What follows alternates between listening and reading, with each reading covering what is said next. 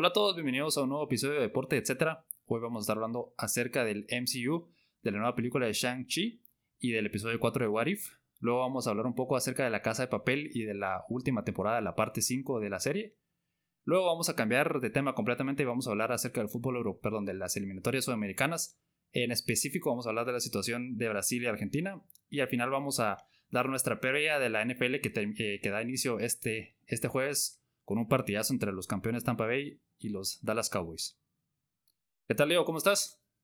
¿Qué tal, Alex? Todo súper bien. ¿Vos qué tal? Aquí listo para empezar a hablar acerca de estos temas en especial. Estoy emocionado por el episodio 4 de What If, que estuvo increíble, la verdad. Pero bueno, antes de eso vamos a empezar a hablar de Shang-Chi y, los, y la leyenda de los 10 anillos. Eh, ¿Qué te pareció la película? ¿Cuáles fueron tus impresiones iniciales? La verdad es que buenísima. Algo totalmente diferente. Creo que Sí, exactamente. No, estábamos acostumbrados a eso, ¿me entendés? O tal vez veníamos ya con una base de películas de la misma fórmula o con personajes que ya conocemos y que ya estamos acostumbrados a ellos. Y siento que esta película fue un como que algo fresco, ¿verdad? Algo nuevo, me encantó. Las escenas de acción me encantaron, la verdad. O sea, yo... Sí, las peleas fueron lo mejor. Exacto, fue increíble, o sea, fue muy, muy buena. La escena del, del bus, por ejemplo, cuando están en San Francisco, me pareció genial. Y creo que la fórmula que ellos tuvieron de los actores, de la química que tuvieron entre ellos. Aquafina me parece alguien súper chistosa, su papel fue genial. Y el hecho que haya salido Trevor, ¿verdad? El de, el de Iron Man 3 me pareció increíble, estuvo muy, muy chistoso. Creo que le dieron una buena, como que un, buen rumbo, muy diferente a lo que esperábamos. Y justo eso hablábamos con un amigo al salir del cine, decíamos, hace cuánto no mirábamos una película que era muy enfocada solo en lo suyo, ¿verdad?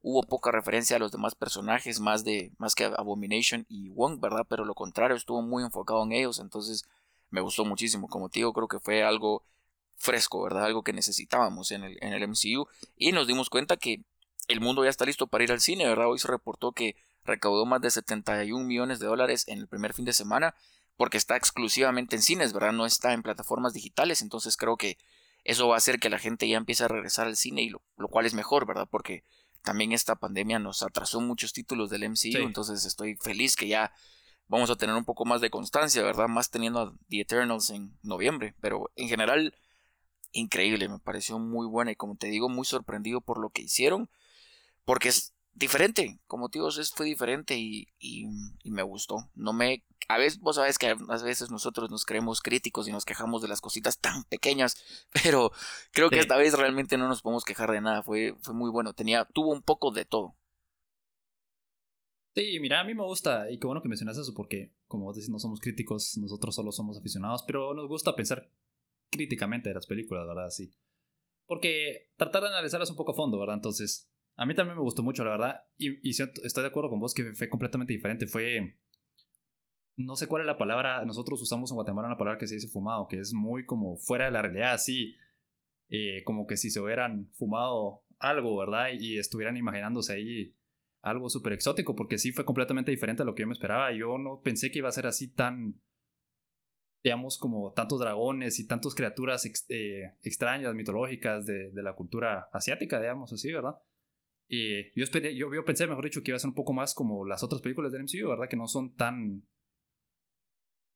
Sí, tan, tan grandes, tan expansivas, ¿verdad? Obviamente, Avengers y todas esas películas, cuando ya juntas a muchos personajes y tienes que tener una amenaza así gigante, ¿verdad?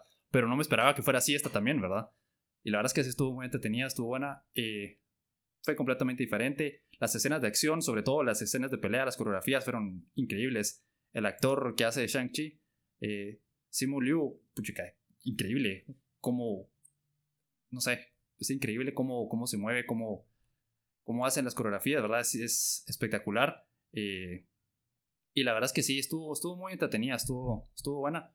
Solo hubo un par de detallitos ahí que tal vez a veces te sacan de la película, ¿verdad? Por ejemplo, la parte que más me recuerdo fue cuando él está, le está hablando con Aquafina en el avión y le dice, le dice Aquafina a él, te cambiaste tu nombre de Shang a Sean, le dice. O sea, querías que te atraparan, le dice, ¿verdad? Y él dice, sí, es que apenas estaba, tenía 14 años, acaba de venir a América y apenas hablaba inglés, le dice.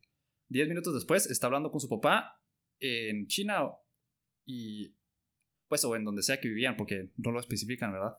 Y le, y le dice, estás practicando tu inglés, ¿verdad? Y le habla perfecto inglés, entonces digo yo, bueno, esos detallitos a mí no importan, no, no te cambian mucho, pero si te sacan un poco de la película en el momento, decís, pucha, como así acaban de decir que no sabía inglés, pero ahora sí, ¿verdad? Pero en general la verdad es que estuvo entretenida, estuvo, estuvo buena y me, me, me gustó que te, te introduce a Shang-Chi y a los 10 anillos, ¿verdad? Y, te hace entender que es importante, ¿verdad? Y, que haya aparecido Wong. Y al final la escena, pues, digamos, la primera escena post-crédito, que fue literal después de que terminara la película, eh, con Capitán América, eh, perdón, con Capitán Marvel, con Wong, eh, con Bruce Banner, ¿verdad? Que tenía un cabestrillo, que también vamos a ver qué pasó ahí, ¿verdad? Me pareció muy interesante. Y lo único que me hubiera gustado es que nos explicaran un poco más cómo funcionan los anillos, cuáles son sus poderes, porque al principio de la película te dicen que los anillos, te, cuentan la leyenda de los anillos, de que los habían conseguido, ¿cómo es que se llama? El, el, mandarín, ¿verdad? Después el, malo principal, ¿verdad? Los consiguió, los encontró, pero no te dicen específicamente qué hacen, ¿verdad? Cómo son sus poderes o cómo funcionan. Al final de la película lo vas medio descubriendo, pero en otras películas sí te han ido, dando a entender más cómo van, digamos que, cómo van descubriendo cómo funcionan sus poderes, como Capitán América, ¿te acuerdas cuando le dan el suero? Y sale corriendo y se va a estrellar contra un espejo, ¿verdad? Contra un vidrio. Sí. Entonces decís, pucha, no controla sus poderes todavía, no que en esta película literal se ponen los anillos y ya lo sabe manejar como que si los hubiera tenido por años, ¿verdad? Entonces, solo eso me hubiera gustado un poco más, pero en general me encantó, la verdad. Sí, yo, yo, yo creo que estoy de acuerdo con vos en eso y creo que yo también decía, pero ¿dónde? ¿De dónde salió? ¿De dónde salió? ¿De dónde salió? Y luego creo que se va a ir como que no lo quisieron explicar porque siento que va a ser importante para las otras películas. Si te das cuenta igual en la escena, en la escena final, que le dice, es que no es de mi dimensión, no es Chitauri, no es Adamantium, pues no, es uh, Vibranium, ¿verdad? Y, le dice la Captain Marvel así como no tengo ni idea qué es, y le dices que esos anillos no son de esta dimensión.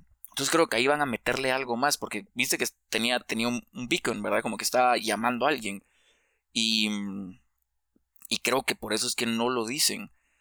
Como que lo van a guardar para después o va a ser parte de un gran twist, porque si está mandando esa señal, se me hace que está llamando a ciertas personas, no sé realmente si van a venir con las mejores intenciones o no, pero tal vez le pertenecen a alguien más, a alguien de otra mitología y van a llegar a tierra y ahí pueden involucrar a otros villanos, ¿verdad? Así como que estos vienen de otra dimensión, vienen por los 10 anillos y vamos a destruirlos. Algo así me gustaría creer porque igual le dice cuando la mamá le está contando la historia a Shang-Chi, ¿verdad? Y le dice muchas personas tienen muchas teorías, que lo encontró en un cráter, que lo encontró en una tumba, que se lo robó, entonces decís, ah, bueno, algo está pasando aquí porque están metiendo datos de que se leen en los cómics, o sea, de cómo encontraron los anillos y las criaturas o a la especie que le pertenecía, pero tal vez no lo quieren decir de una vez para poder involucrarlo en otras películas, ¿verdad? Eso siento yo, como que va a haber, hay algo más por, por detrás, porque me parece muy sospechoso, como vos decís, a veces tratan de que el público sepa muy bien de dónde viene, porque el, el público obviamente no sabe lo que ellos saben, ¿verdad? Entonces como que tratan de explicártelo casi que como si fuéramos niños. Y yo siento que esta vez no lo hicieron por lo mismo, como para meter algo misterioso por ahí. Eso pienso yo, ¿verdad? De repente me equivoco, pero me gustaría pensar que es así y que lo van a usar como excusa de algo más. Así como que, hey, mucha, eh, estas criaturas vienen por mis anillos, ayúdenme, ¿verdad? Y ahí llaman a los Avengers o algo así. Sí, tenés razón, eso no lo había pensado y tenés toda la razón, eso puede ser.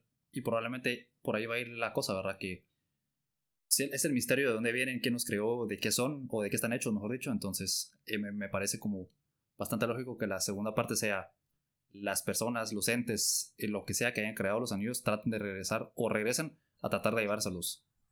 Me, me explico, ¿verdad? Que lleguen a la Tierra o lleguen a donde sea que estén y traten de, de regresarlos o llevárselos con ellos. Entonces, eso me podría parecer a mí que sería la una, una buena trama para la película, ¿verdad? La segunda parte. Entonces, tenés que juntar otra vez a un super equipo para tratar de derrotarlos. Y si los anillos son tan poderosos en la Tierra, ¿verdad? Buena dimensión en donde estamos viendo nosotros.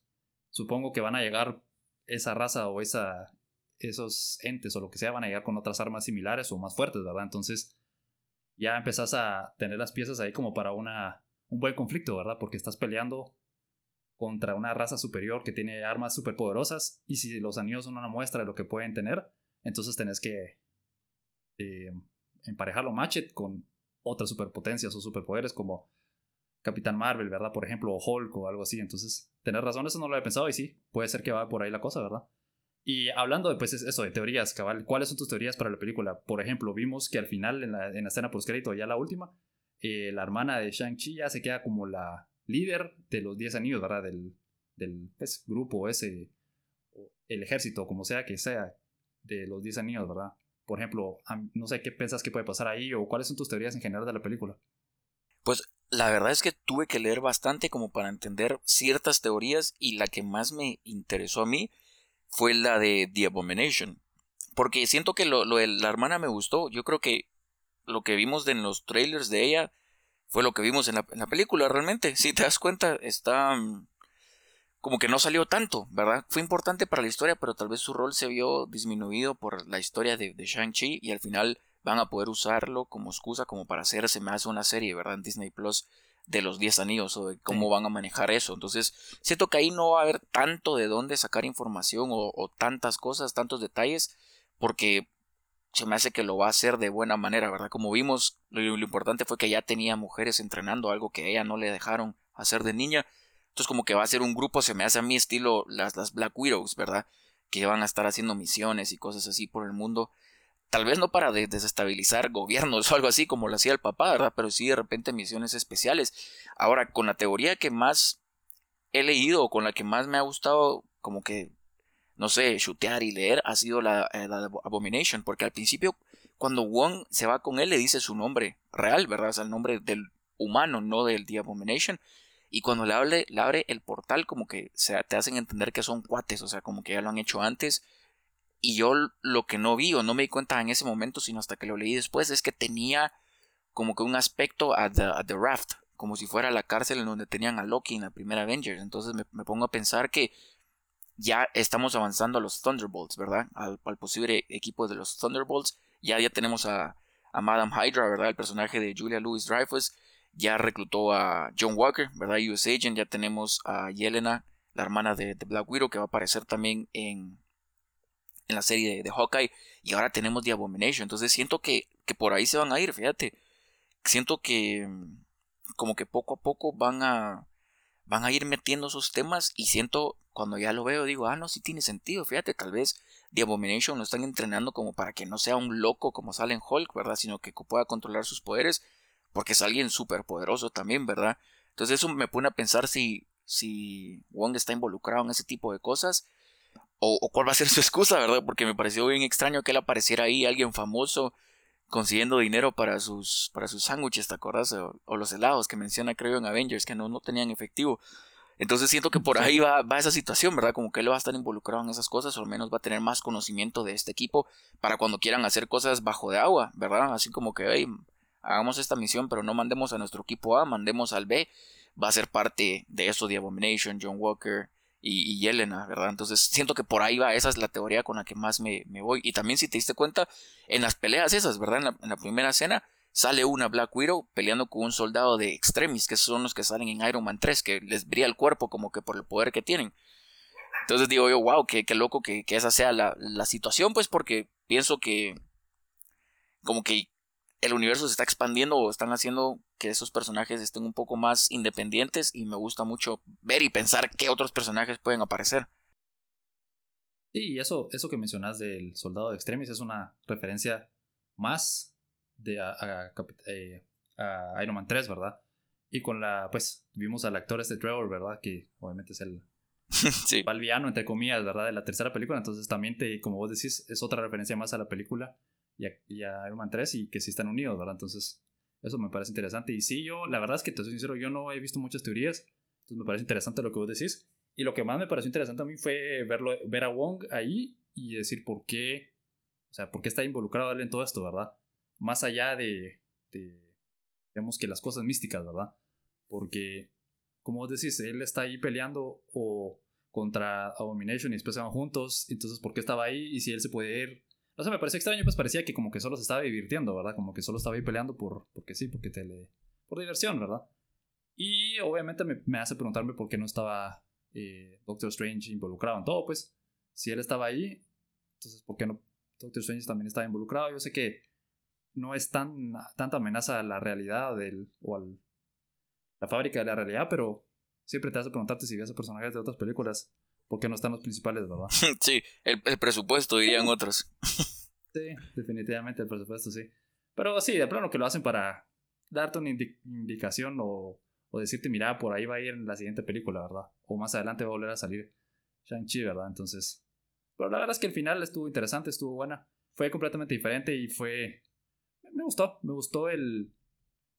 Ahí sí que casi que la mayoría de películas de Marvel terminan con una gran pelea de CGI, ¿verdad? Entonces no me pareció tan extraño, pero estuvo interesante ver al dragón peleando contra ese como monstruo que salió, ¿verdad? Del, del infierno prácticamente. Y, y sí, estuvo bueno. Me gustó bastante. Sí, creo que igual va a, va a abrir mucho las, las, puertas a este tipo de contenido, ¿verdad? A contenido no común para nosotros, que es personajes así, o sea, si te das cuenta, uno de niño nunca creció, al menos lo digo de mi parte, ¿verdad? Con estos personajes siendo tan populares. Entonces me gusta que lo hagan porque le va a abrir la puerta a otros personajes que tal vez no conozcamos tantos y que van a terminar siendo muy buenos con películas o series muy buenas, ¿verdad? Entonces me gustó, me gustó y, también espero ahora, estoy emocionadísimo por The Eternals porque siento que va a ser una película parecida en el sentido de que va a ser, eh, como se dicen eh, ahí en Estados Unidos, como self-contained, ¿verdad? Como que va a ser mucho de lo que pase con ellos y lo que pasó con ellos y siento que la, fórmula que está haciendo Marvel va a ser buena. Y como te digo, lo que me gustó mucho fue lo de los cines, porque ahora ya confirmaron que Venom, por ejemplo, va a abrir el 1 de octubre, o sea, la adelantaron dos semanas, porque no habían tenido una película que abriera así, ¿verdad? Con ese tipo de dinero y con ese tipo de recepción. Entonces, ya me da un poquito de paz también saber que de seguro ya no van a trazar más Venom, ni The Eternals, ni tampoco Spider-Man, ¿verdad? Estamos seguros que sí va a salir en diciembre. Entonces, vamos en el camino correcto, al final de cuentas. Y creo que Shang-Chi hizo eso, como que le dio a los demás estudios la oportunidad de decir, hey, la oportunidad de sacarla solo en el cine sí funciona, o sea, la gente sí está yendo al cine, sí está pagando, sí está gastando, lo cual me gusta, porque imagínate, vos no pudiste ver Black Widow hasta que saliera en el en Disney Plus gratis, ¿verdad? Porque no vas a pagar 30 dólares para verla en casa, entonces me gusta que se van a ir por esta estrategia de solo cine como para poder verla como ellos quieren, ¿verdad? En la pantalla gigante, entonces muy muy feliz por eso y espero que así siga, pues Sí, sí, yo la verdad es que también no quise ir a ver la, de Black Widow al cine, no, no me llamó mucho la atención. Y dije, bueno, si la van a sacar en Disney Plus, eventualmente mejor espero hasta que esté disponible, ¿verdad? Y fui a ver Shang-Chi al cine porque no estaba disponible y no iba a estar disponible, pues. Y la verdad es que yo también extrañaba mucho el cine. Ya llevaba, pues yo no he ido al cine, o no fui al cine durante toda la pandemia hasta ahorita que la fui a ver el fin de semana pasado. Entonces, eh, extrañé ir al cine, extrañaba ir al cine y ahí sí que me forzaron un poco a ir a verla y me, pareció excelente, pues porque es otro, es, es completamente otra experiencia verla en tu casa que verla en el cine, entonces. Eh, y lo otro que vos decís que me, parece interesante, y es cierto, es que Marvel tiene una muy, buena fórmula y ya está, ya es maestro en, en agarrar personajes no tan populares o, o más marginados, digámoslo así, ¿verdad?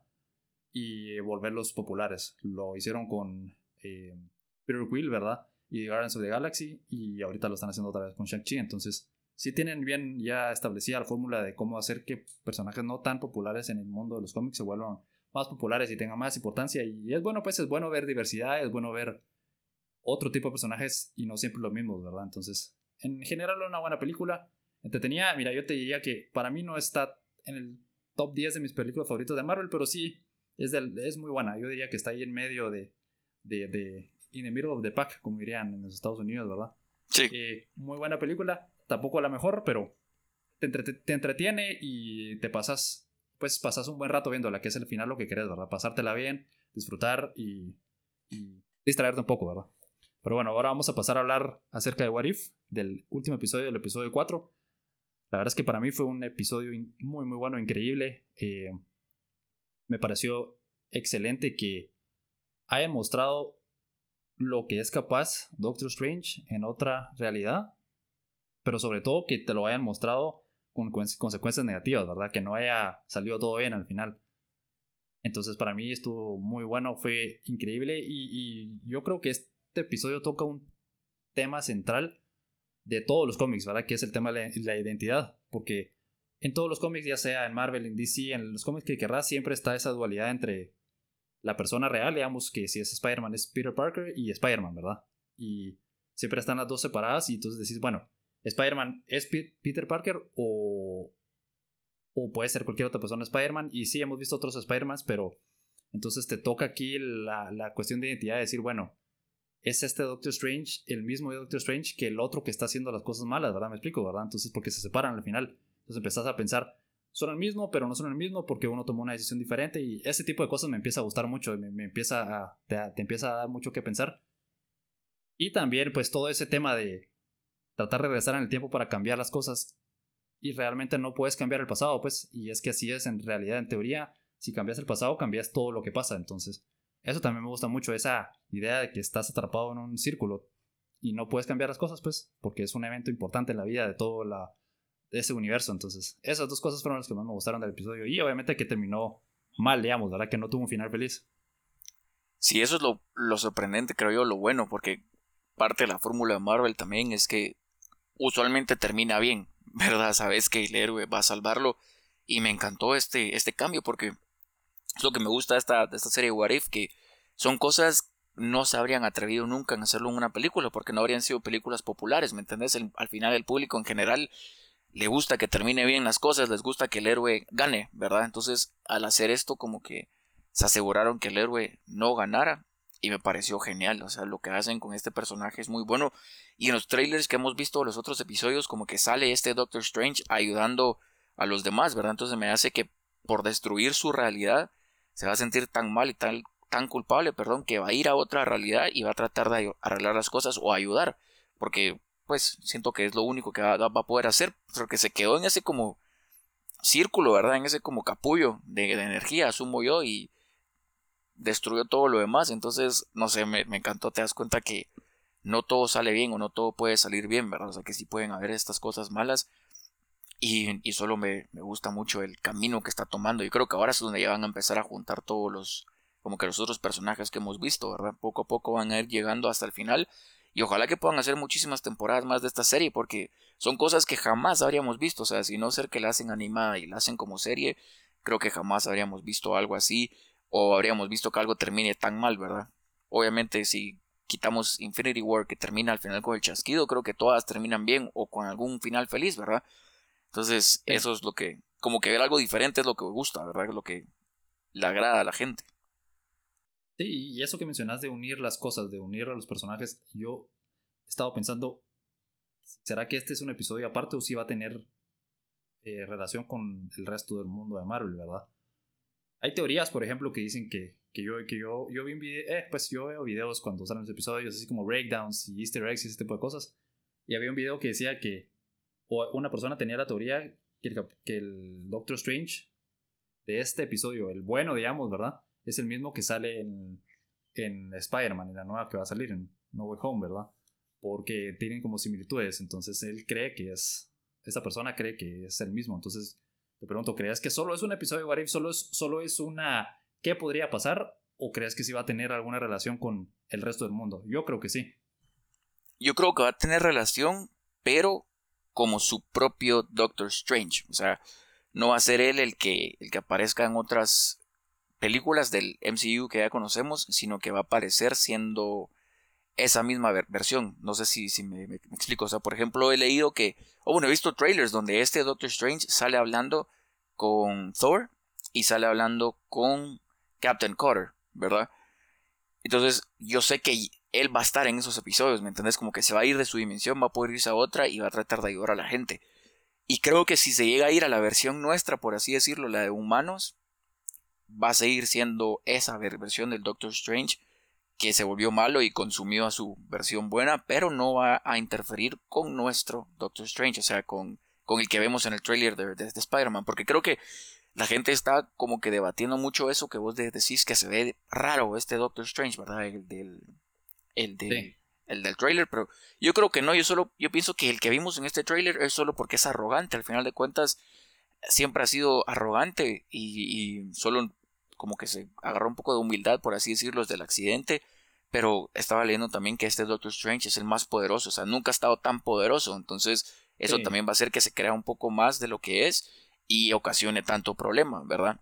Pero siento que están buscando excusas como para hacerlo y no me sorprenderías, imagínate en alguna situación este Doctor Strange, o sea, nuestro, el humano, por así decirlo, aparezca en la versión animada o viceversa, que de repente digan que aparezca Captain Carter con Hayley Atwell, la actriz, haciendo ese papel y que diga, ah, no, es que es de la otra dimensión, es que nuestra dimensión ya nos pasó esto, esto y aquello, ¿verdad? O sea, no me sorprendería si eso pase, pero no sé, no creo que sea el mismo Doctor Strange.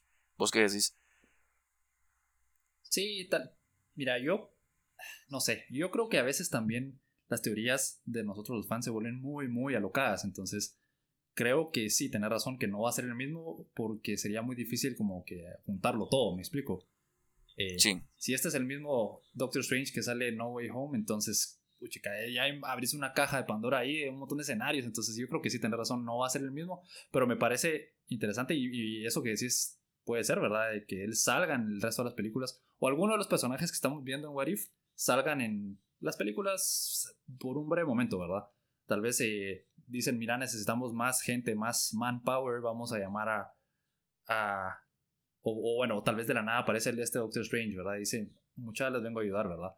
O The Watcher, que es algo que te iba a preguntar también, está viendo todo y le dicen, y puede ver que está en peligro esa dimensión o ese universo y decirle al otro Doctor Strange, mira, esta dimensión está en peligro, necesita ayuda, anda a ayudarlos y él aparezca, ¿verdad? Por ejemplo. Pero tener razón, no creo que sea lo mismo, no creo que sea, digamos que, no creo que estén unidos en ese aspecto porque si no es muy complicado, ¿verdad? Y cada lo último que te voy a preguntar de Marvel es, ¿cuál crees que va a ser el rol de The Watcher a partir de ahora? Porque cada vez va apareciendo más y más y tiene más injerencia.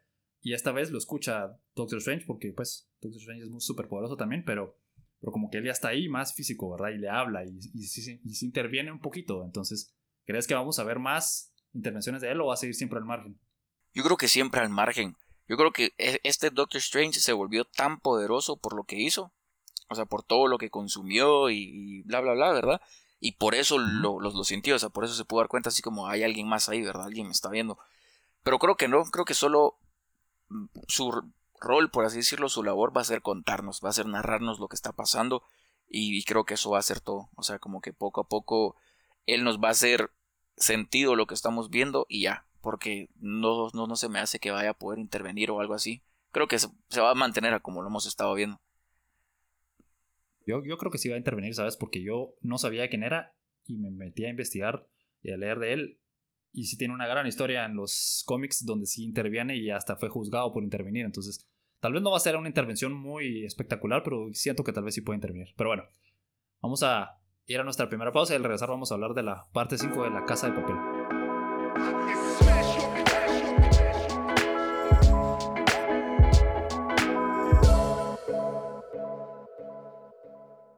Y bueno, digo, ya estamos de regreso a nuestra pausa y vamos a hablar acerca de La Casa de Papel de la parte 5.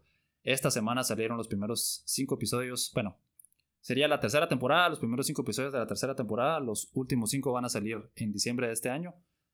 Eh, y bueno, yo siento que este, esta temporada tuvo un marcado cambio de dirección del show, ¿verdad? Pasó de ser un show donde todo estaba fríamente calculado, donde el profesor sabía todo lo que estaba pasando, a que ellos ya son más reactivos, ¿verdad? El profesor realmente no está en control y solo están reaccionando a todo lo que les está pasando alrededor. ¿Qué, ¿Qué pensás de este cambio de dirección o este cambio del show? Para mí ya era necesitado, ya era justo y necesario porque yo, te soy sincero, ya estaba un poco cansado de que todo lo sabía el profesor y todo era parte del plan, ¿me explico? Sí, completamente de acuerdo con vos. Siempre he visto muchos memes que, decían, y luego el profesor dice, y el dinosaurio estaba destinado a estar ahí, cosas así, ¿verdad? Absurdas. Entonces, me, me, encantó, como decís, estoy, la no lo había pensado de esa manera, pero tenés absolutamente toda la razón, o sea, es muy diferente a lo que hemos estado viendo y lo que logran hacer, o sea, las sensaciones que uno tiene, ahí es donde te das cuenta que es un buen show, porque las, como que los sentimientos que te hacen sentir, eh, las emociones, lo que, bueno, no sé cómo sos vos viéndolo, pero yo, por ejemplo, justo ayer estaba terminando de ver el episodio y yo me puse en el borde de la cama y decía, pero no puede ser, ¿por qué? Parate, no seas inútil, hace algo, le gritaba a los personajes, me, me frustraba, ¿verdad? O mm, no sé, cosas así, entonces creo que lo que están haciendo está muy, muy bueno. Lástima, de verdad, que solo son cinco episodios, porque estoy seguro que si sueltan los diez los haríamos visto todos en uno o dos días.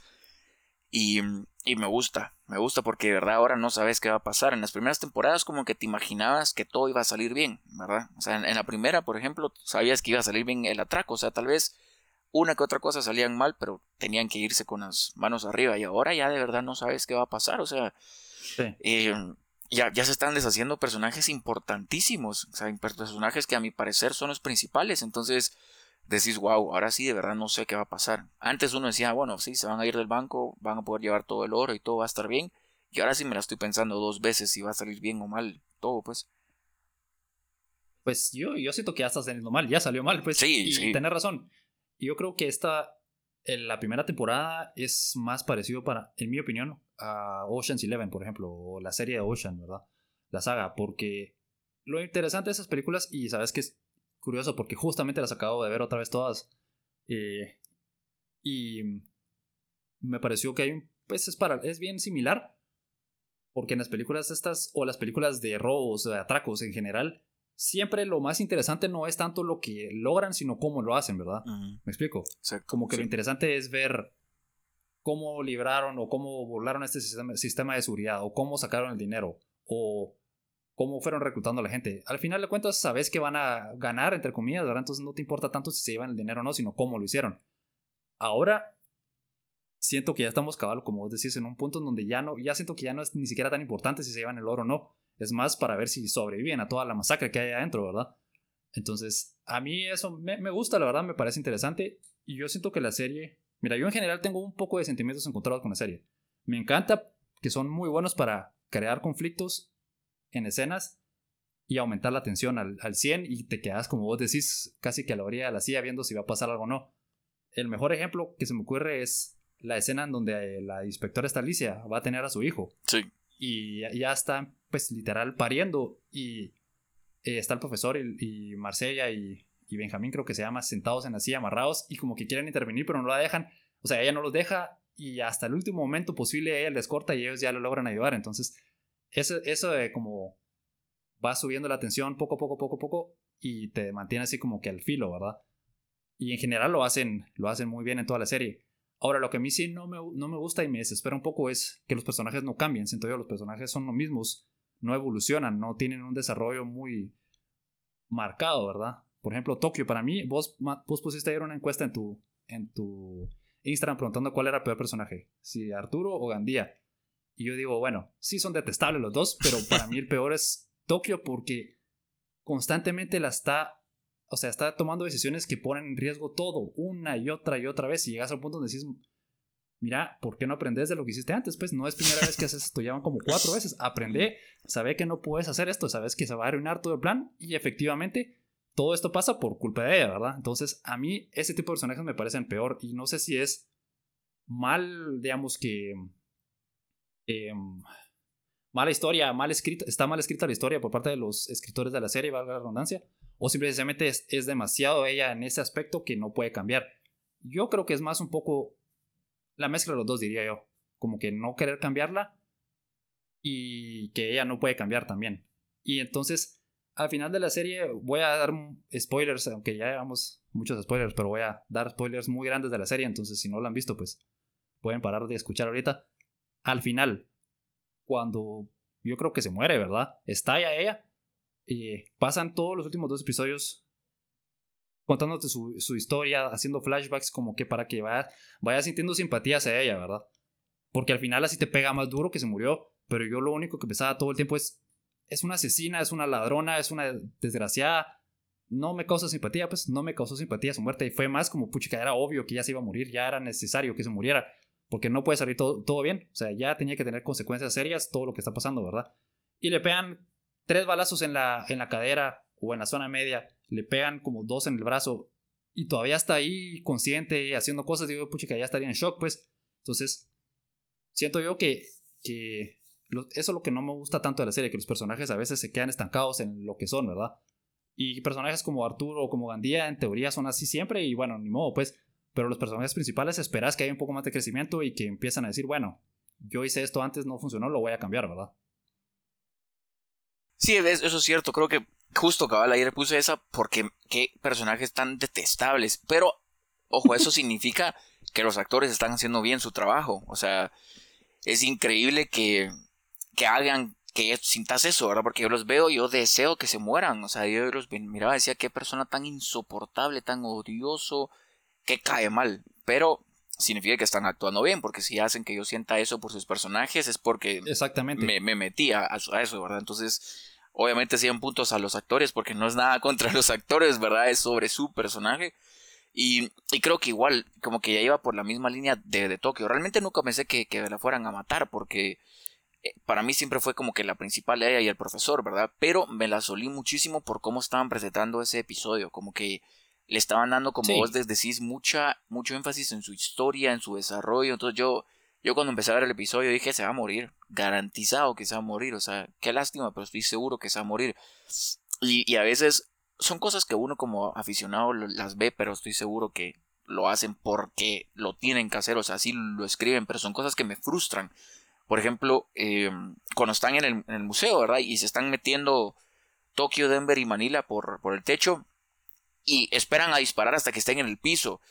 Y, sí, ajá. y los están agarrando de espaldas y no mataron a nadie. Yo veo, no, o sea, no, hombre, tampoco, o sea, sí. O, mínimo por ejemplo, mata a uno. y, y- y eso, me- eso, eso es otra cosa que te iba a decir, por ejemplo, va. Tenés a los rehenes que se escapan, son como cuatro rehenes. Este, está Arturo, está el gobernador y dos más, ¿verdad? Y pasa este Arturo de ser una persona normal a ser un soldado que sabe manejar armas automáticas, lanzallamas. O sea, me explico. Entonces, ese tipo de cosas, detallitos de la serie que a veces son incongruentes, que, que dices es imposible, pues, ¿cómo va a ser un civil? O sea, yo no ni siquiera sé cómo disparar una pistola así, pues yo no podría agarrar una pistola y dispararle a, alguien de la manera que lo hacen ellos, ¿verdad? Porque disparar una pistola es difícil. Yo nunca lo he hecho y nunca he tenido pistola en mi mano y nunca lo voy a hacer en mi vida, pero yo, eh, por lo que medio sé, ¿verdad? Entiendo que es difícil, que tenés que practicar, que tenés que tener puntería. Los actores practican semanas antes para poder disparar bien, para poder parecer como que si supieran usar un arma. Y venís y pretendés decirle a la gente que un civil que está siendo secuestrado, que lleva horas encerrado, va a agarrar una rifle semiautomático y va a usarlo como que si fuera un soldado, ¿verdad? Entonces, ese tipo de cosas me sacan a mí también un poco de, de, la serie, como a vos. Sí, es que ajá, son, cosas que vos decís, es que en la vida real no, no pasan, pero luego de decís, ah, es una serie, hombre, lo están haciendo por la serie. O sea, porque toca hacerlo, pues igual, eh, por ejemplo, otra cosa que yo estaba viendo es que Río, cuando le está haciendo el hoyo en, en el piso, ¿verdad? A Tokio y abre un buen pedazo. Yo decía, bueno, pero si se está acercando Gandía y todos los demás antes que exploten las granadas en el cuerpo de, de Tokio, yo decía, pues ahí está el hoyo de Río. ¿Por qué Río no les está disparando y matándolos a todos? Porque se acercaron, se pusieron en donde estaba Tokio. Entonces decía, Río, bro, de reaccionar, matarlos, ahí está Gandía. Pero después es como que, no, hombre, obviamente no lo van a hacer hacer nada porque la idea de esa escena era que se fuera a morir Gandía por las granadas, ¿verdad? Porque justo hace poquito antes Tokio menciona, el día que maté a Gandía fue un día bla, bla, bla. Entonces dije, ah, Sí. bueno, o se les es- o, o se lo salió o ahí van por ese camino, ¿verdad? Y eso me gustó. Pero también me pongo a pensar, ¿cómo no se murieron todos los demás? Si estalló cuatro granadas Tokio y todos se Sí. acercaron lo suficiente. Y te apuesto que todos van a vivir, excepto Gandía. Entonces digo, mm, pero va, voy a lo mismo. Es la serie, pues. O sea, es parte Yo de. que mm, y sabes qué es eso para mí. Eso es algo que yo, eso yo, yo le puse ese término y, y lo vi en Rick and Morty que, que Rick siempre le está diciendo a Morty, no penses en eso, don't think about it. Esto es literal lo mismo. Es, Sí. está diciendo mira, no penses en eso. Exacto. Déjate llevar por la- el espectáculo, no penses en eso. Y eso pasa en todas las series, en todas las películas de este tipo de género, de acción, eh, más o menos como de atraco, como Ocean's Eleven, te decía, como eh, Rápido y Furioso también. Sí. Y pasa en esta, en esta misma, en esta misma temporada, en la, en la parte de Berlín, que vamos a hablar de eso un- en un momentito, en donde está el hijo de Berlín que entra, se hace pasar por la- un afinador de pianos y luego, cuando ya están haciendo todo el, el atraco, ¿verdad?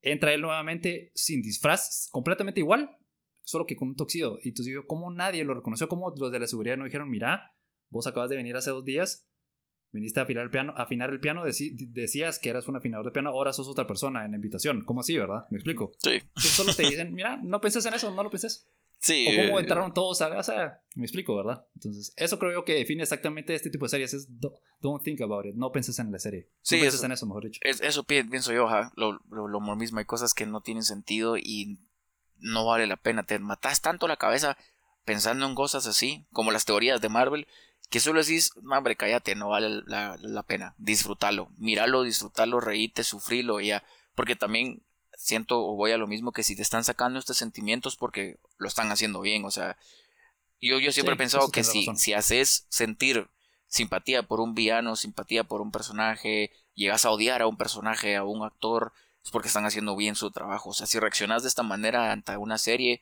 es porque sabes que lo estás haciendo bien. Porque estás frustrando a gente, estás emocionando a gente, o sea, no, no puedes caer bien con todos, ¿verdad? Entonces, si, lo, si haces esto, es porque tu programa o tu contenido es bueno, ¿verdad? Si haces que la gente se interese en el tema, hable del tema, es porque lo estás haciendo bien. Y como vos decís, creo que eso va a ser el, el, mantra que tenemos que tener nosotros, ¿verdad? Así solo no hay que pensar en ello, solo disfrutarlo. Porque si te pones a pensar en la lógica y en las cosas, nada habría pasado, pues, o sea, mil cosas que no habrían pasado, que sabes que no son así, ¿verdad? Pero decís, al final de cuentas, ¿para qué él me voy a molestar? Viendo la, la matemática o la ciencia, todo eso, ¿verdad? Como vos hiciste el ejemplo perfecto, rápido, furioso. Hay cosas que decís, no, hombre, no puede ser, es que eso no. Y después es como, hey, es una película, es Hollywood, es la octava, novena película de la serie, que hagan lo que quieran ya, pues, o sea, ya tienen carta blanca, ¿verdad? Que hagan lo que se les dé la gana y vos calladito. Y, esa, esa, película o esa saga está llena de esos. No es de esto que, o sea, no era de, este no es el tema, ¿verdad? Para hablar de eso, no es el momento, pero bueno, el, el que más me da risa a mí de todo en Rápido y Furioso es que está Tash, ¿verdad? Que era, en las primeras películas, él es dueño de un taller y es una persona, solo es un mecánico, pues. Y ahorita al final de las películas es un hacker súper impresionante y tiene todas las habilidades y vos decís, ¿en qué momento pasó de ser un mecánico a ser un espía internacional hacker? O sea, entonces, pero bueno. Ahora sí, seguimos hablando de la casa de papel y te iba a preguntar qué pensás vos de todos los flashbacks o de la otra trama que estamos viendo de, Berlín. A mí, a, mi, a mi parecer o a mi punto de vista, te soy sincero, no, no, me, no me jala mucho, pues, porque Berlín ya está muerto, ya se murió hace muchos episodios. Es más o menos lo que me pasó con Black Widow y la película y el MCU, ¿verdad? Digo, yo ya no necesito saber nada más de Berlín, o sea, está bien, es un muy buen actor, es un muy buen personaje, pero ya no quiero saber más, yo quiero, estoy más interesado en ver cómo resulta la trama principal que lo que le pasó a Berlín en el pasado, ¿verdad? Sí, esas son cosas que a mí no me gustaron, tanto flashback, porque le, quitaba el ritmo al episodio, ¿verdad? Ibas así con acción y con esto y con otro y de la nada, boom, flashback. Pero siento que lo que están... Yo siempre pienso lo, lo mismo, o sea, si no me, si mencionas algo al principio de la película o una serie es porque va a ser importante después. No sé, vos ya viste eh, A Quiet Place número, la, la, segunda. Sí. ¿Te acuerdas que al principio de la, de la película es, eh, mencionan al, personaje, se me olvidó ahorita el nombre del actor, pero el que sale en, en Batman, el que es Scarecrow. Sí. Killian Murphy. Él, gracias, el que es el de Peaky Blinders. La, la, hija, ¿verdad? La, la, que es sorda, le hace el como que el símbolo de dive, ¿verdad? De tira de como clavado de agua. Entonces yo digo, mmm, esto va a estar en la película, porque ¿por qué me lo van a mencionar a mí que él sabe cómo hacer ese símbolo? Toda la razón. ¿Verdad? O sea, las películas y series tienen tan poco tiempo para contar de la historia que no los detalles, todos los detalles que, incluyen son importantes. Y eso es algo que yo me he percatado también, tener toda la razón. Entonces digo yo, lo, cuando yo vi la, película me lo dije a mí mismo, ¿verdad? obviamente no le quiero arruinar la, película a los demás, pero digo, esto va a aparecer. Y efectivamente al final de la película él le hace el símbolo a ella y así es como se salvan, ¿verdad? Así es como logran vivir ellos dos. Entonces yo digo, si me están metiendo esa historia de Berlín, como vos decís, un personaje que ya murió hace muchas temporadas, estoy de acuerdo con vos, el tipo es un excelente actor, pero ya no quiero saber nada de él, o sea, no necesito saber nada de él, si no es trascendental. Entonces ahí es donde pienso yo, ok, involucraron al hijo ahora, porque ya tenemos ahí a Bogotá y a Marsella el hijo tiene que salir en el presente, ¿verdad? O sea, van a estar en una situación tan mala y el twist va a ser que el hijo está ahí. Es como, hey, tranquilos, eh, yo estoy aquí, soy el hijo de Berlín, yo le salvé la vida, buena onda. Algo así siento yo. Realmente no sé si, tal vez vos me corregís si me equivoco, pero Tatiana sigue viva también, ¿verdad? No han dicho nada que le ha pasado a ella o le ha pasado algo malo. Entonces... Es más, yo, yo no me acuerdo si Berlín, cuando estaba vivo, mencionó algo de Tatiana o mencionaba algo de sus ex esposas, no me acuerdo. Yo, yo realmente no, y creo que no, porque si no nos acordaríamos, o tal vez lo menciona poquito, pero entonces digo, ok, si me están presentando estos personajes, me están dando a entender que ya hay una relación existente entre Marsella, entre Bogotá y el hijo, y Tatiana.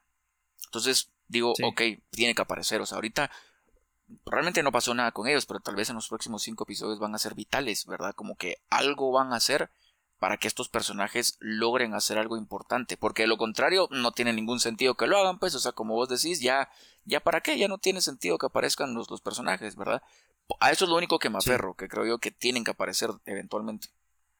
Bueno, yo también creo que es parte de estrategia como para alargar la serie lo más posible, pues. Sin todos estos flashbacks, la serie no dura 10, 10 capítulos o 10 episodios, mejor dicho. Tendría menos, creo yo, entonces vas llenando un poquito de, la historia o del tiempo, de, la hora, ¿verdad? Que tenés disponible y la vas llenando con otra historia. Y lo único que sí rescato de esa parte es que cuando le dice Berlín a su hijo, mira, todo lo, si quieres algo, robátelo, algo así le dice, ¿verdad? No me acuerdo cuáles son las palabras exactas, pero básicamente le dice, mira, si vos quieres algo de verdad, te lo que, se lo tenés que robar a la persona que lo tiene, algo así. Y justamente voltea a ver a Tatiana, entonces ahí te dicen, te dan a entender que por, eso es que Tatiana ya no sale después, porque el hijo se la robó, entre comillas, ¿verdad? Que también es un poco, es otra historia, pues un poco reducir a, la, a, la, a Tatiana a un objeto, pero bueno, como que te da a entender de que se la logró, pues la logró conquistar y se la logró llevar de ahí, ¿verdad? Entonces, eso, ese, ese tema sí me parece interesante, pero de ahí ya mucho flashback, como vos decís, mucho cortarle el ritmo de la serie y estás prendidísimo viendo una escena de acción y luego te ponen una escena donde está caminando Berlín en un en un pasillo de, en una fiesta escuchando un piano, entonces decís, puchica, estamos viendo que se están agarrando a balazos y ahora estamos en una fiesta, es como que chocante, ¿verdad? Pero bueno, con esto vamos a llegar al fin de la discusión porque si no nos vamos todo el resto del tiempo que tenemos y vamos a ir a otra pausa y al regresar vamos a cambiar de tema, nos vamos a pasar al deporte y vamos a hablar acerca del fútbol, de las eliminatorias sudamericanas y sobre todo de la situación de Brasil y Argentina.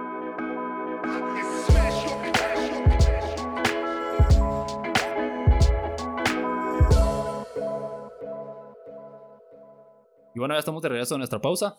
Eh, bueno, entremos de lleno con el tema de, del superclásico sudamericano. Te pregunto, sí, del inicio. Bueno, no, yo creo que todo el mundo ya lo sabe, pero para los que no saben, el partido se detuvo con minuto 5 porque autoridades brasileñas de sanidad entraron y pararon el partido y querían remover a cuatro jugadores del cuerpo de, de la plantilla argentina que estaban en, en Inglaterra y venían de Inglaterra para jugar el partido, pero Inglaterra es una zona de alto riesgo, entonces los trataron de sacar del partido, los querían sacar del partido porque en teoría son un riesgo de sanidad para, para el país, ¿verdad? Eh, te pregunto de una vez, ¿quién crees vos que es el responsable de este gran problema que se armó? Yo creo que los dos. A mí me pareció de la cosa más absurda, ridícula, patética que he visto en mi vida. O sea, yo, me pongo a pensar con Mebol no se queda atrás con CONCACAF en cuestión de dirigentes y, de y de gente, perdón por la palabra, pero gente tonta, o sea, no tiene sentido que hagan eso. Y yo estoy de acuerdo con lo que decía Messi en el campo. Ustedes esperaron que empezara el partido, pues, o sea, ellos aterrizaron en Brasil tres días antes, dos días antes, perdón, del partido. ¿Por qué no lo haces ahí? Y también me, me pongo a pensar, ¿cuál era la razón de hacerlo en el partido? Que al hacerlo le den el partido ganado a Brasil, que al hacerlo hayan sanciones hacia Argentina o que al hacerlo hayan sanciones a Brasil por no hacerlo bien. Entonces, de verdad que no entiendo. O sea, si ya sabes que los jugadores están ahí y vienen de Inglaterra, hacelo y no les permitas el ingreso desde que llegan. Y también digo, supuestamente es porque los argentinos hicieron trampa, ¿verdad? Mintieron. Tres jugadores. Entonces digo yo, si sos la AFA y sabes que tus jugadores no pueden entrar a Brasil, ¿cuál es la necesidad de llevártelos a Brasil? Dejarlos en Argentina entrenando, evítate el problema de que no puedan entrar a Brasil y ahorrate este tipo de escándalos, porque es que qué tonto, de verdad, o sea, no me lo, no, no puedo creer que haya pasado eso. Y esperaron, deja eso, esperaron el entrenamiento, que salieran del estadio, que llegaran al estadio, que se arreglaran, calentaran, eh, regresaran al vestuario, se cambiaran, salir al partido, cantar los himnos, empezar el partido y fue así como, bueno, mucha, minuto 5, entren, ataquen. O sea, digo yo, no, hombre, no puede ser, o sea, no puede ser tan tonto de verdad. O sea, ¿cuál será la, la, estrategia? Porque ahora obviamente no sabemos qué va a pasar, ¿verdad? Pero he leído muchos rumores que se lo van a haber perdido a Argentina, se lo van a haber perdido a Brasil. O sea, no sabemos qué va a pasar. Y yo digo, ¿para qué te arriesgas? ¿Cuál es la necesidad? Y también cuál es la necesidad de esos jugadores de irse sabiendo que al regresar tienen que hacer cuarentena. Estaba leyendo que estos jugadores que se fueron de, de, Inglaterra van a tener que regresar y van a hacer una cuarentena de 10 días en Croacia. y luego van a poder reincorporarse a su club. Entonces, ahora, por hacer eso, le costaste a tu club tres días más porque fuiste a Brasil a competir sabiendo que no podías entrar a Brasil y en vez de regresarte antes para hacer tu cuarentena, para jugar con tu equipo, con el que te paga, pasas tres días allá, te metes en un problema con las autoridades de sanidad brasileñas, vas a regresar a pasar una cuarentena y luego te vas a incorporar a tu equipo, o sea, perdiste todavía más ritmo porque no jugaste el partido. Entonces digo, ¿cuál es la necesidad? ¿Me entendés? O sea, si saben las reglas, ¿por qué tratan de hacer trampa? Y yo, sí. Mira, yo creo que la responsabilidad es primero de la FIFA, porque en teoría la FIFA avaló al cuerpo, pues al, a la plantilla argentina y, sí, y dijo que sí podían jugar. De ahí de la Comebol un poco, porque la Comebol al final, o sea, la, el equipo tiene que dar, o el entrenador Scaloni tuvo que dar su lista de titulares antes del partido. No sé cuánto tiempo será en las eliminatorias sudamericanas, la verdad es que no, estoy enterado de eso, pero digamos que un par de horas antes, seis horas antes, lo que sea, ¿verdad? En ese momento ya decís, bueno, o sea, está Emiliano Martínez, por ejemplo, que vino a Inglaterra y, ya, llevamos tres días, ya lleva tres días aquí, como no en ese momento la, las autoridades brasileñas dijeron, va a jugar el partido, me, me explico, ¿verdad? Pero yo creo que más allá de eso, yo le quito un poco de responsabilidad a las federaciones por eso, porque en, teoría lo que yo he leído, sí les dieron permiso o sí les dieron autorización a la Federación Argentina de utilizar a estos jugadores, la Comebol y la FIFA, entonces no, no es culpa de ellos, pues si la FIFA y la Comebol te dan permiso, está bien, pues ni modo, ¿verdad? Y en teoría eh, sale porque hay un permiso especial como pasillo, ¿verdad?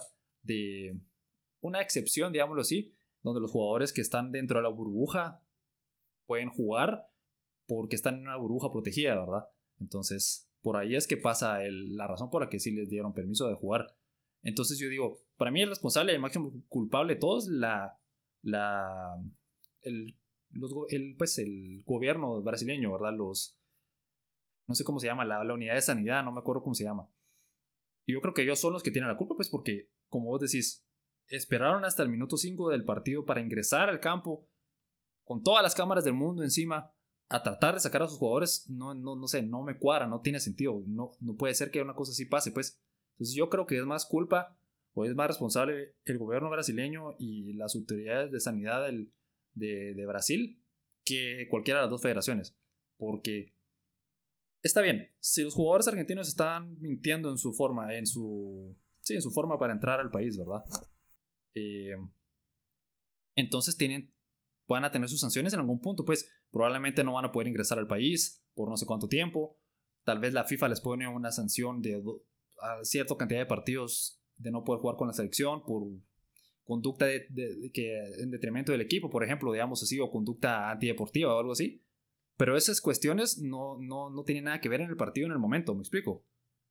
Porque el partido, no, o sea, si estás jugando el partido y, y jugarlo en 90 minutos no pasa nada, no cambia nada, o sea, absolutamente nada por estar jugando 90 minutos no vas a, infectar a nadie, no vas a hacer nada. O sea, estos jugadores están protegidos, están en una burbuja, y tienen más protocolos de seguridad y, de, de, bioseguridad que todos nosotros, ¿verdad? Entonces, era muy, muy, muy difícil que se infectaran por estar jugando dentro del campo.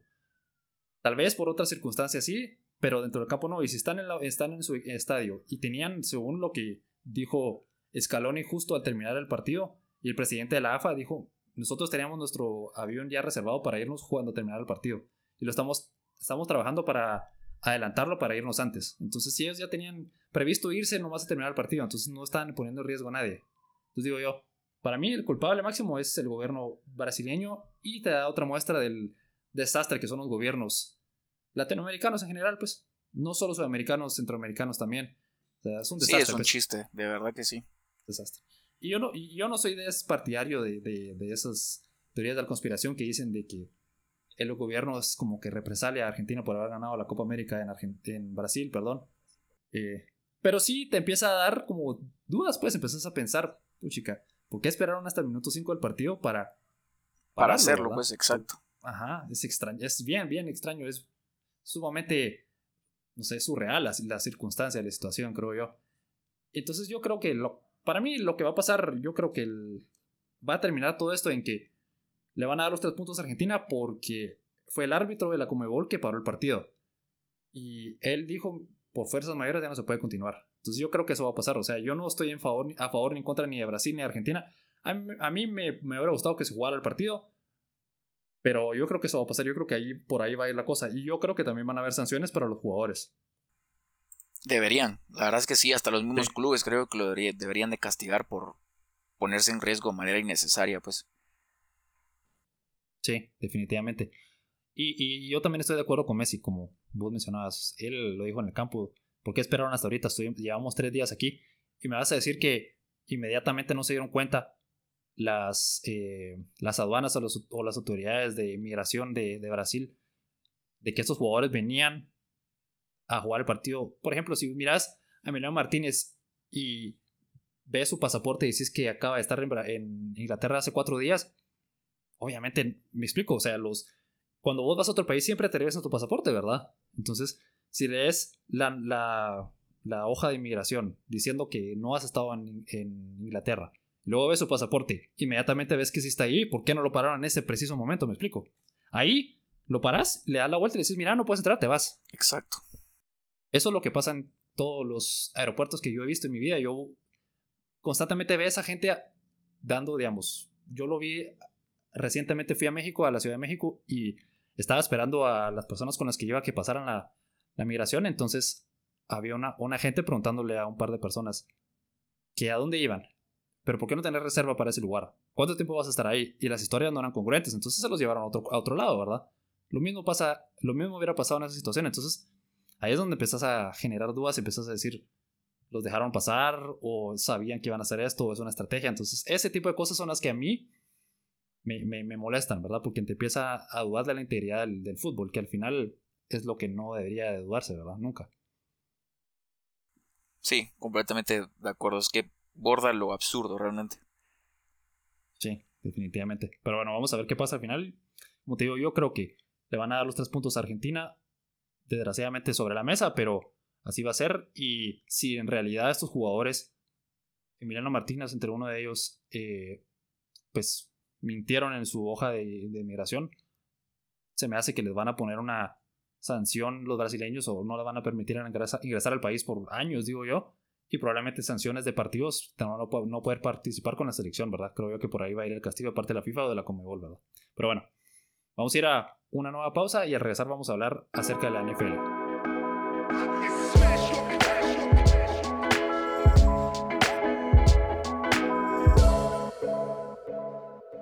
Bueno, Diego, ya estamos de regreso a nuestra última pausa del episodio. Vamos a hablar acerca de la NFL y vamos a hacer una pequeña previa de la nueva temporada que empieza este jueves con un muy buen partido, la verdad, un partidazo creo yo entre los Tampa Bay Buccaneers y los Dallas Cowboys. Um, pues te digo, para mí esta jornada número uno tiene muy buenos duelos. Te mencionaba el de Tampa y Dallas. También está el partido de los Steelers contra los Bills. Está el partido de los Chiefs contra los Browns, que para mí es tal vez el mejor partido. Y uno que también es interesante, pero tal vez no está tan a la altura de los otros, es Titans contra los Cardinals. Decime qué pesas de cada uno de estos partidos. Pues yo estoy feliz que, al fin vamos a poder ver la NFL. Creo que de los que acabas de mencionar, para mí va a ser el mejor de los Steelers y los Bills o el de incluso de los Chiefs y los Browns. Creo que el de Tampa y el de Dallas no va a estar tan bueno porque siento que Tampa va a ganar fácil.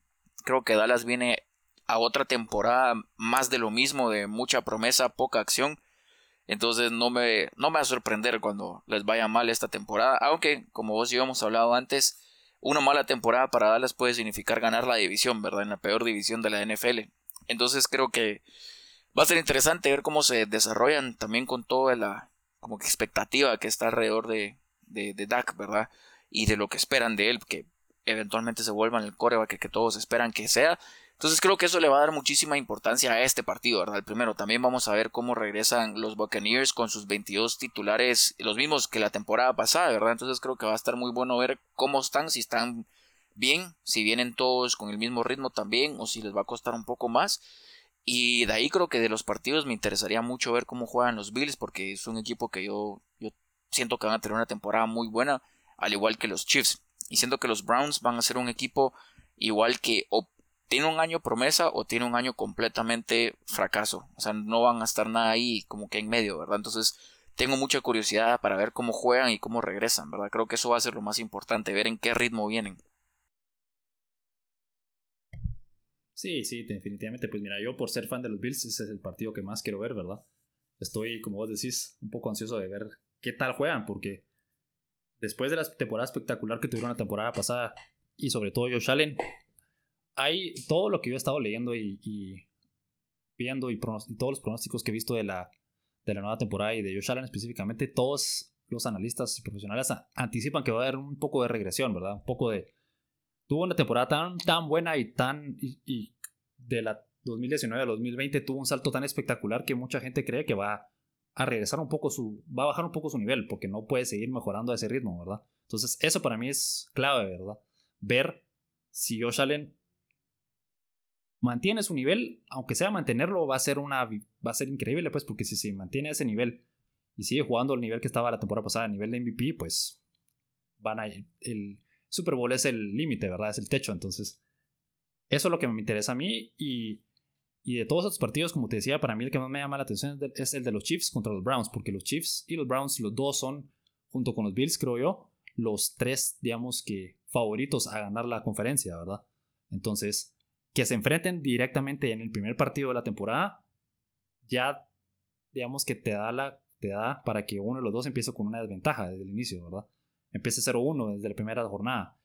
Y como la en la NFL son tan pocos partidos y tan pocas chances tenés para recuperar ese partido perdido, em, es importante cualquier victoria, pues, y estamos hablando de equipos que van a ganar 12, 13 partidos, entonces si le quitas uno, pues ya limitas un poco lo que pueden lograr. Entonces, eso me parece interesante. Y también quiero ver qué tal se desempeña la nueva línea ofensiva de los Chiefs, porque eso fue un problema que tuvieron en el Super Bowl contra Tampa, que les estaban llegando por todos lados, ¿verdad?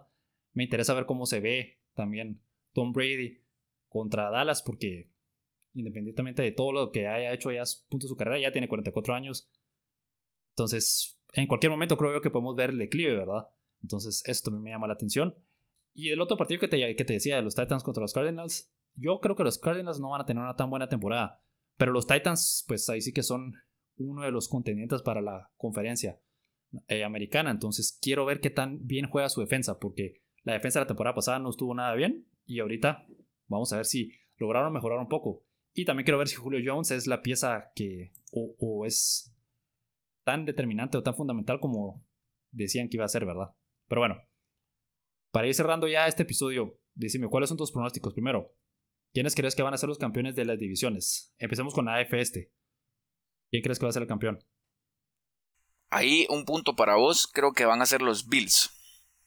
Sí, yo también. Ahora la, la AFC oeste, que tenemos a los Broncos, los Chiefs, los Raiders y los Chargers, pues yo creo que los Chiefs van a ganarla y segundo los Chargers.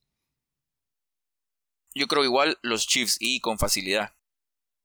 Sí, definitivamente. En la norte tenemos a los Ravens, a los Bengals, a los Browns y a los Steelers.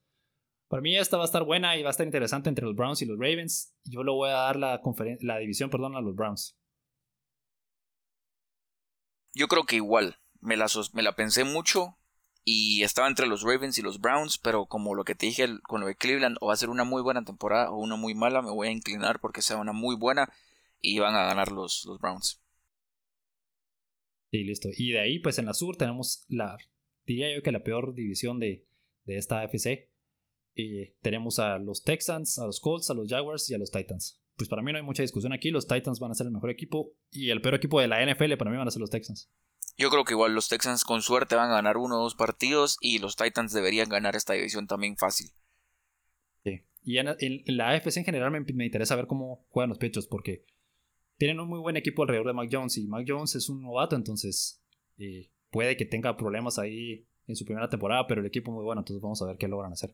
Ahora en la conferencia nacional tenemos en la peor conferencia, la peor división, perdón, creo yo, de la, toda la, la liga, ¿verdad? Tenemos la NFC este, tenemos a los Cowboys, a los Giants, a los Eagles y a Washington. Mira, aquí yo te voy a, yo me voy a ir por un bold, una predicción bold y voy a decir que Washington va a ganar la división.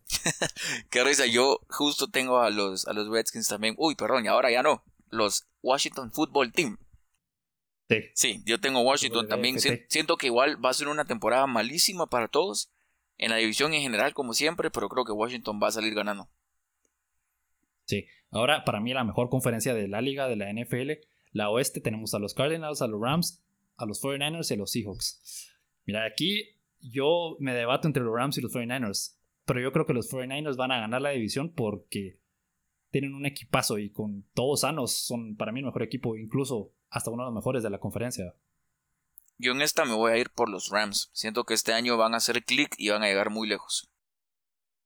Bueno, vamos a ver qué pasa. Ahora en la norte tenemos a Chicago, a los Lions, a los Packers y a los Vikings. Yo creo que los Packers son los claros favoritos. Yo pienso lo mismo, creo que deberían de ganarla y fácil. A pesar de todos los problemas que hay en Green Bay, Aaron Rodgers y su equipo deberían ganarla. Y en la sur tenemos a los actuales campeones, a los Buccaneers, a los Santos, a los Panthers y a los Falcons. Y pues yo creo que en ese orden va a ser Buccaneers, Saints, Panthers y último Falcons. Yo creo que sí, aquí tampoco va a haber mucha discusión, creo que los Bucks deberían de ganarla. Por lo mismo que no solo ellos tienen buen equipo, sino que los demás tienen mal equipo, ¿verdad? Como que los demás vienen muy mal, entonces no me sorprendería verlos ganar esta división y también de manera fácil. Sí, definitivamente. Y bueno, ahora, ya que tenemos a nuestros campeones de divisiones, ¿quién crees que van a ser los, los que van a llegar al juego de las conferencias? Y pues por consiguiente, ¿quiénes van a estar en el Super Bowl? Va a estar difícil, va a estar duro, pero yo veo en la final de la NFC a los Rams contra los Bucks y le voy a dar el pase al Super Bowl a los Rams. Y de la Liga Americana veo a los Bills y a los Chiefs y le doy el pase al Super Bowl a tus Bills. Entonces, para mí, Rams contra Bills. Yo estoy de acuerdo. El escenario perfecto. Bills, sí, contra los Chiefs. Y en la otra, como te decía, no sé si lo van a hacer los Rams o van a ser los 49ers. Y creo que sí va a ser Tampa. Entonces, yo me voy a inclinar por los 49ers y los Buccaneers. Creo que va a pasar Tampa y van a ser Bills contra Tampa. Y los Bills van a ser el campeón, por supuesto. hay, hay, que ver. Yo me estoy inclinando por eso, pero siento que van, va a depender de muchas cosas, pero creo que sí, creo que sí puede ser. Y por último, nuestras predicciones. ¿Quién predecís que va a ser el MVP de la temporada? Uf, me la pusiste difícil, pero creo que me voy a ir por algo de tu lado. Y siento que Josh Allen va a ser el MVP. Siento que este año con su contrato puede ser igual que los Browns, así de o sos muy bueno o vas a pestar y siento que él va a ser muy bueno y lo va a ganar. Siento que va a ser una excelente, otra excelente temporada para él. Yo no, no puedo elegir a nadie más. Josh Allen, MVP, para siempre, all the way. Entonces, espero que lo gane. Mira, yo, yo no sé si va a tener una mejor temporada que la temporada pasada, pero no veo a Aaron Rodgers, por ejemplo, tener una temporada tan espectacular. Y Patrick Mahomes, sí, él es el mejor quarterback tal vez en la NFL en la actualidad. Pero, no sé, uno o dos partidos pueden cambiar todo, ¿verdad? Y los Bills se enfrentan a los Chiefs y tal vez los Bills ganan a los Chiefs esta vez. Y ahí empieza a cambiar la narrativa, ¿verdad? Y al final, MVP es mucho de narrativas, es mucho de. de es una historia más que, que de verdad lo que haces en el campo. Porque la temporada pasada, a mediados de temporada, se escuchaba fuerte que Russell Wilson iba a ganar, lo que Russell Wilson ya se lo merecía, que ya era su turno, que nunca había tenido un voto. Y luego se fue para abajo su, juego, entonces ya no importó, pero ese tipo de narrativas empieza. Entonces, si Josh Allen juega bien y sigue con un buen nivel y le gana a los Chiefs, empiezan a decir: Mira, ese es el. Mira, acaba de tener su contrato, está jugando bien la temporada pasada, jugó increíble, ya le ganaron los Chiefs, ya pasaron ese, ese mm, obstáculo que tenían, van a, puede ser los siguientes Super los campeones de Super Bowl, entonces por ahí puede ir, ¿verdad? Pero bueno, vamos a ver qué pasa. Y con esto llegamos al fin de nuestro episodio de hoy. Gracias a todos por escucharnos, gracias a Audio por estar con nosotros. Les recuerdo a todos que nos pueden seguir en nuestras redes sociales como deporte.etc.podcast en Instagram, en Facebook, en Twitter. Ahí vamos a estar publicando todos los nuevos episodios y también a veces clips de los episodios y también nuestras eh, pues columnas de opinión también los pueden leer ahí. Mm, nos pueden escuchar en todas las plataformas o en donde sea que ustedes escuchen sus podcasts, en Spotify, en Apple, Google Podcasts o en cualquier otro lugar donde ustedes los escuchan. Gracias a todos por su tiempo y nos vemos la próxima semana.